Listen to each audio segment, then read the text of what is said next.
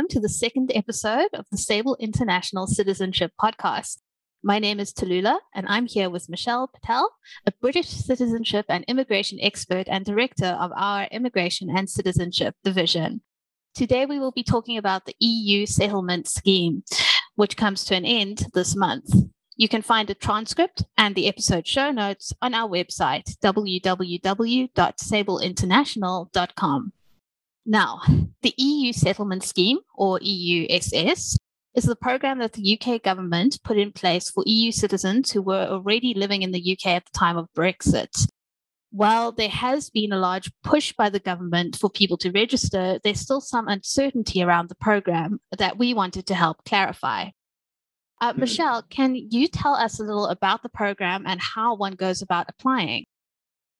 Sure. Um, so the so the program really is the UK's promise to EU citizens living within the UK or those who have family members who are EU citizens that migrated to the UK before sort of first uh, of January 2021.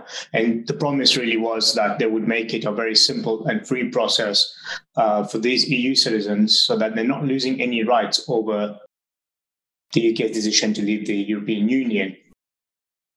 And how it actually works is actually quite quite simple in one way, but um, obviously it has different stages. So the first stage is really first finding out whether you're eligible, and we'll, I think we'll go through that um, in, in the next couple of questions, perhaps. But um, if you are eligible and you've isolated that, then the first thing you need to do is get yourself what they call a EU exit um, ID document check app. Now, with with this with this app, it is available across all sort of phones. And what it really does is initially it's going to allow you to scan your ID card. So that's the first process to verify your identity, and you do that via this app. There are other ways to do it. You can, you know, get a scanner, uh, book a scanner location, and they'll scan it for you, or you can post the the, the document in, i.e., your EU national ID card or your EU passport for that matter. Um, the app is obviously the quickest, and you get to keep your originals. So that's that's quite that's quite handy. But once that's done, then the rest of the application has to be completed online at gov.uk. So there'll be a link there, and you go ahead and complete the application online. There is no payment for for this um, application type. So again, the e scheme is completely free. Once you've made the online application, you'll get an opportunity whilst you're completing that to upload all the supporting documents to support what type you're applying for, either either pre-settled status or the settled status for that matter. And once Home Office is satisfied, then they'll come back to you with, with a conclusion. So that's sort of a very brief overview of how one can apply. Um, so, so, you mentioned settled and pre-settled. Do you just want to clarify what the sure. difference is? Sure. So there is a vast difference. So pre-settled status is a five-year leave to remain that's been issued under the scheme. And that means that you'll be looking forward at the end of the five years to apply for settled status. And that settled status is basically the UK's way of giving indefinite leave to remain under the scheme. So that's the new permanent residency, right? And then the All settled right. status, if you're applying for settled status, you must do that if you already have permanent residency. Absolutely. So permanent residency um, are a document which is a, a, sort of blue foldable document or a card document or sometimes endorsed onto one's passport that says certifying permanent residence. That has been long the case under the EEA regulations when we were part of the European Union.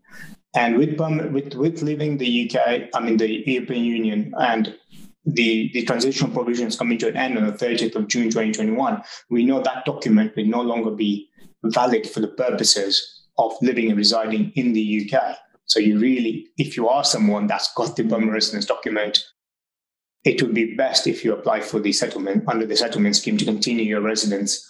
Yeah, because permanent residency, will no longer be valid, right? No it's no longer going to be valid. Settlement is right. replacing it. Yeah. Correct. Yes. Yeah. Um, so that's one reason that it's important to apply if you're currently a permanent resident. But if, if you're not yet a permanent resident and you're looking at the pre settled status, what are some other reasons that it's very important not to miss the end of the month's deadline? Sure. I mean, if you are an EU citizen that hasn't really taken advantage of the scheme or don't know if you can, then it would be worth getting some advice over that or getting into the scheme now before the 30th of June 2021. Because there are mainly three reasons. The first reason has to be that if the UK is your main home going ahead, then we know that all bodies in the UK, so the bank, your doctor's surgery, you know, um, if you're on a mortgage, so again, in any financial lending company, um, employers will all need to verify whether you have the correct leave or status in the UK to get into those services or to be employed for that matter. Now, if you're not going to go ahead and get this, come under the scheme and get the pre-settled or settled status, you may be denied access to these services and so will your family members on that basis as well if they haven't taken advantage for the same thing. So that's number one reason is the continuity of your stay in the UK.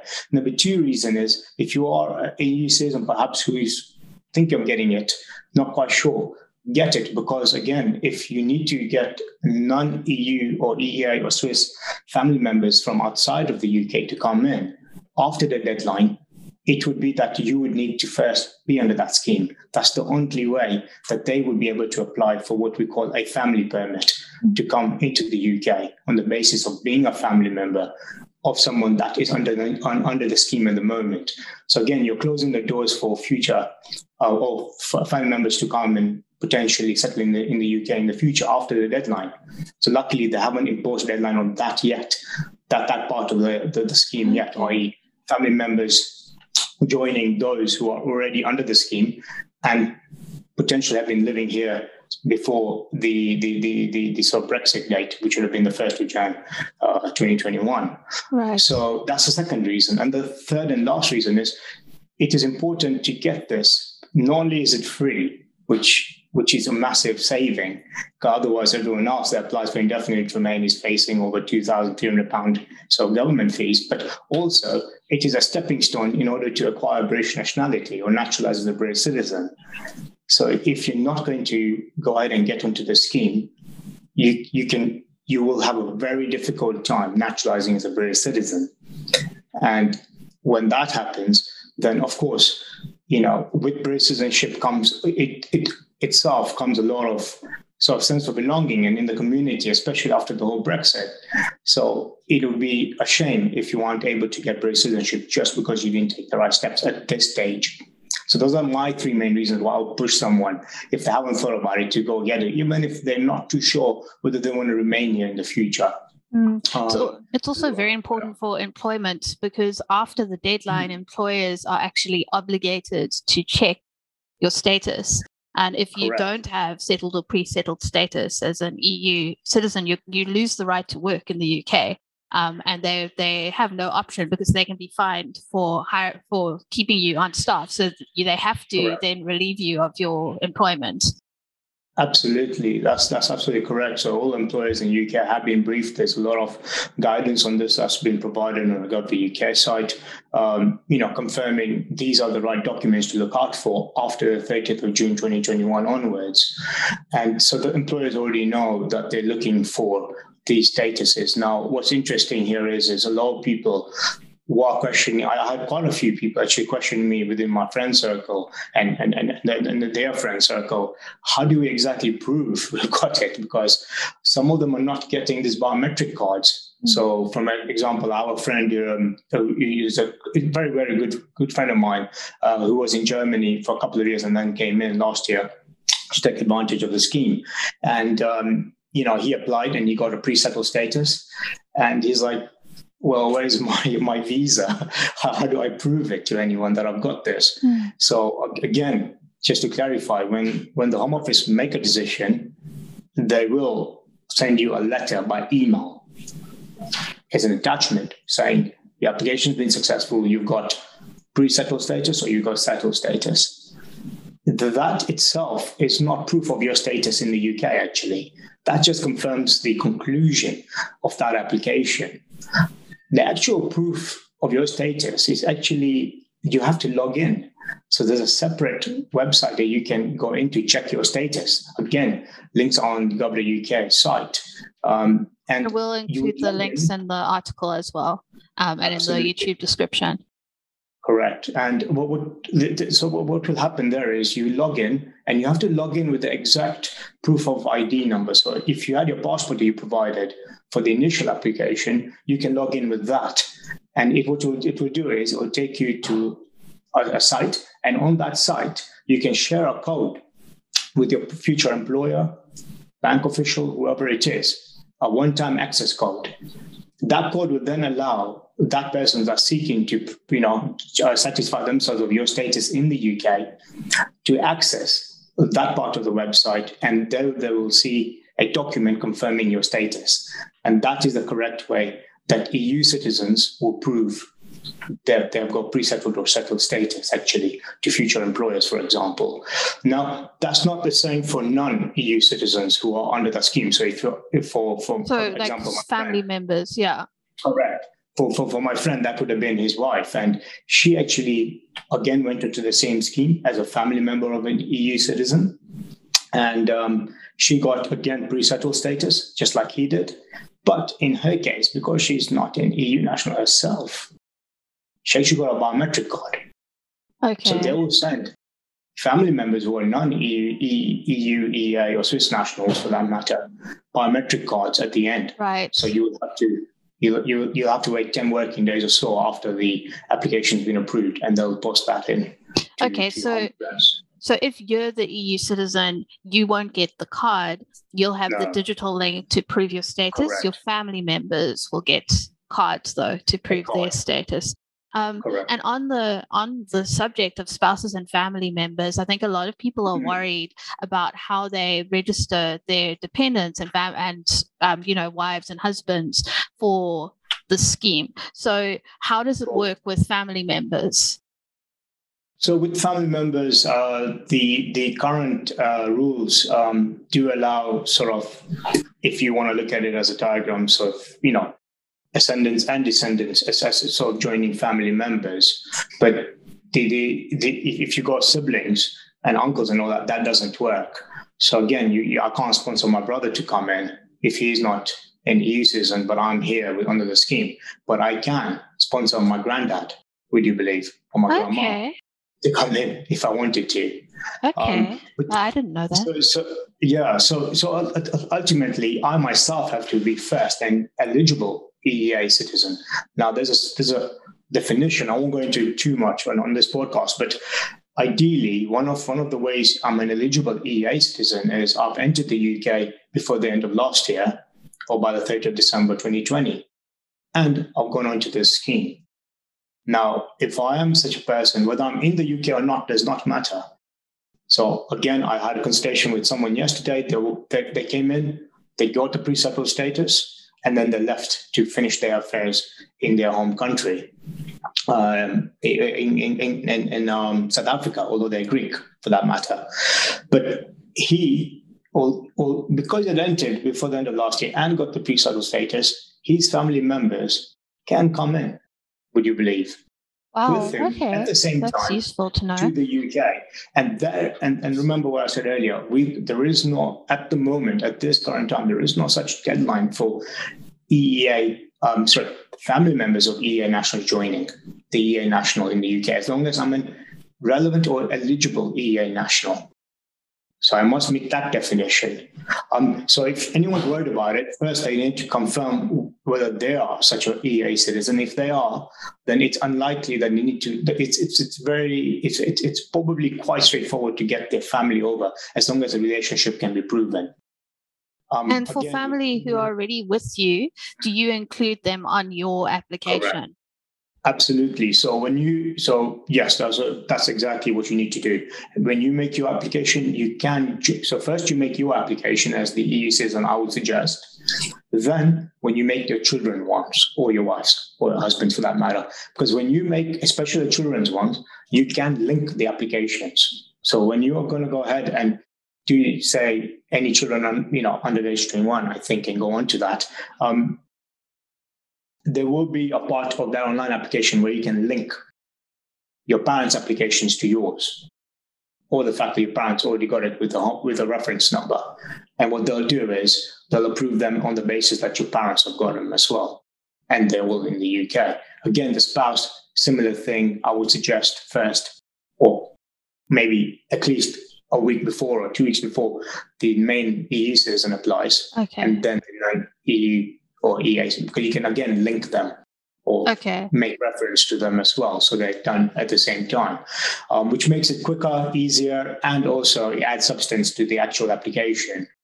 So, Okay. So 100%. first, No, so first you you do your own as the EU citizen. First, you do your own one. Then a week or so later, you go in and you do your dependents and your spouse, um, or your parents, or whoever your your Yeah. family members you're Correct. applying for, and you link them to your application. So you're saying to the government, Correct. look, all these people are with me, and then it will they'll exactly evaluate them all as one. Correct, Okay. correct. That's yeah. Um, and then another question that a lot of people are asking is Is the government making any allowances for late applications, especially with the whole COVID situation? Sure. So the simple answer is yes. They in fact have released recently. I won't go through it in very in, in great detail yet. Can't answer it yesterday, but they have released um, a, a policy on late applications or including in, in, in a policy that we now have access to. So the simple answer is yes, they do, but you've got to have reasonable grounds for a late application. Now, examples of reasonable grounds, as far as my memory serves, on, onto that booklet were given. So some of them I can share with you here, which is number one that stuck out was children. So especially where children are displaced or are in foster homes or their parents are not well and then made, an application. So in other words, the UK has sort of a legal, you know, obligation to consider what's in the child's best interests, especially the children in the UK. So they will allow late applications where it's no fault of the child that they haven't gone onto the scheme because most likely the parents didn't take a certain step or they're no parents. They were part of a leading guardianship or in, in, in a home somewhere. So that's the number one example that was kind of given. And I think that's easily provable. It's a genuine situation. The, the second one was actually, um, again, you know, victims of domestic abuse, um, again, where there is a pressure, uh, so f- from a partner or, or someone that your husband or wife not to do it, and and you, you know the, the domestic abuse uh, there as well, which can happen. So again, they will consider those sort of compassionate reasons as well. Um, and the last one, which which which was on this booklet as well, was again reasonable grounds covers compassionate reasons or extenuating circumstances. So again, COVID was mentioned in, in that part of the guidance.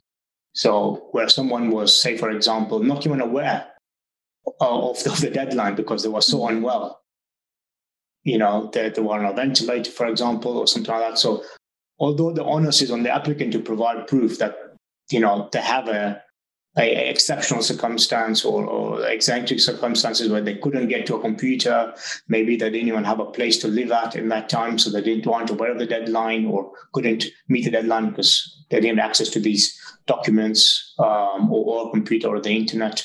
So there's a host of various reasons I- I- as examples, but it's not an exhaustive list. It's just an example set by what yeah, they they're gonna they're gonna look at them like case by case basis. So Correct, basically, if you if you can do it now and um, you can't prove that you can't do it now, then you have to do it now. then Um, you have and to do it now. yeah, so the deadline's the end of this month. Is but that's Mhm. for getting the application in, right? Not the approval. That's so right. you've still got right. two weeks to or you a still week and a two bit. weeks to get this application in, correct? Yeah. So as long as the application is made and it's a valid application and and and you know there is no um the, the, the there's no mistakes made whilst making that application, then they can't then they can't turn around and say it was invalid to start off with. So you didn't make a bad application. So it's very important to know, um, you know, whether the ID app has worked, whether you have sent the correct documents, whether the application has has been submitted you know, it wasn't that the internet fell at that point and you didn't submit. So one has to ensure that it was a valid application. And as long as that's been made before 30th of June 2021, then we you should be fine going ahead. Um, and, um, we we obviously have have have resources here that can push forward these applications. So, you know, we, we are welcoming a lot, a lot of people at the moment who are just rushing in the last hurrah before the deadline. So it's, it's obviously quite busy, but again, you know, it's now or never for most of these people to be, to be fair, because um, they won't have a valid reason as far as I'm concerned, because it has been a while that this scheme has been available mm. to, to, to Europeans, especially those in the UK. And um, the so if people have questions about um, right. uh, or about their status or about their situation, is there any way to actually get in touch with the government to ask? Correct. So what we'll do is we'll it will we will definitely um, in, in in the write up of this podcast post the link and the actual um, sort of email address and the phone number to call because they do have a team uh, it's called the EU Resolution Center, and they have a specific email that you can you, you can get in touch with them through. You can send an online inquiry as well, um, and you can also call them. And there are different numbers for those in the UK as compared to those out of the UK, and, and so on. Um, so yes, absolutely, the public can get in touch in, in various ways with, with the Home Office. Okay. Um, and then, do you want to talk a bit about the service that we offer? Sure, absolutely. I mean, what what I think a lot of people are doing this themselves, and that's that's that's the idea of the scheme because that's why they made it very straightforward. But there will be always those people who don't fall into the brackets. So that's where we come in, really, or, or where we can provide the most sort of um, um, guidance on and representation on. So we do have a team here that specializes in these applications that do them day in and day out. They are they are they, they, are in the office every day as well. So you know, none of the Skype calls and so dropping in all that. So we are here, we are present, and you know, we we we offer a bespoke sort of service, not just on guiding whether someone's eligible, but also taking them through each part of the application, which is as important, and also what documents to provide. But at the same time, once application's gone, and that's not where the representation ends, we actually continue presenting them until the point the application has been approved and either the cards reach the, the family member or, or the emails the letter has been has been sent to the to the relevant uh, applicant. So yeah, you know, we're we we are pushing, pushing, and um, if anyone listening to this podcast needs any advice or help, please feel free to get in touch with myself and my team.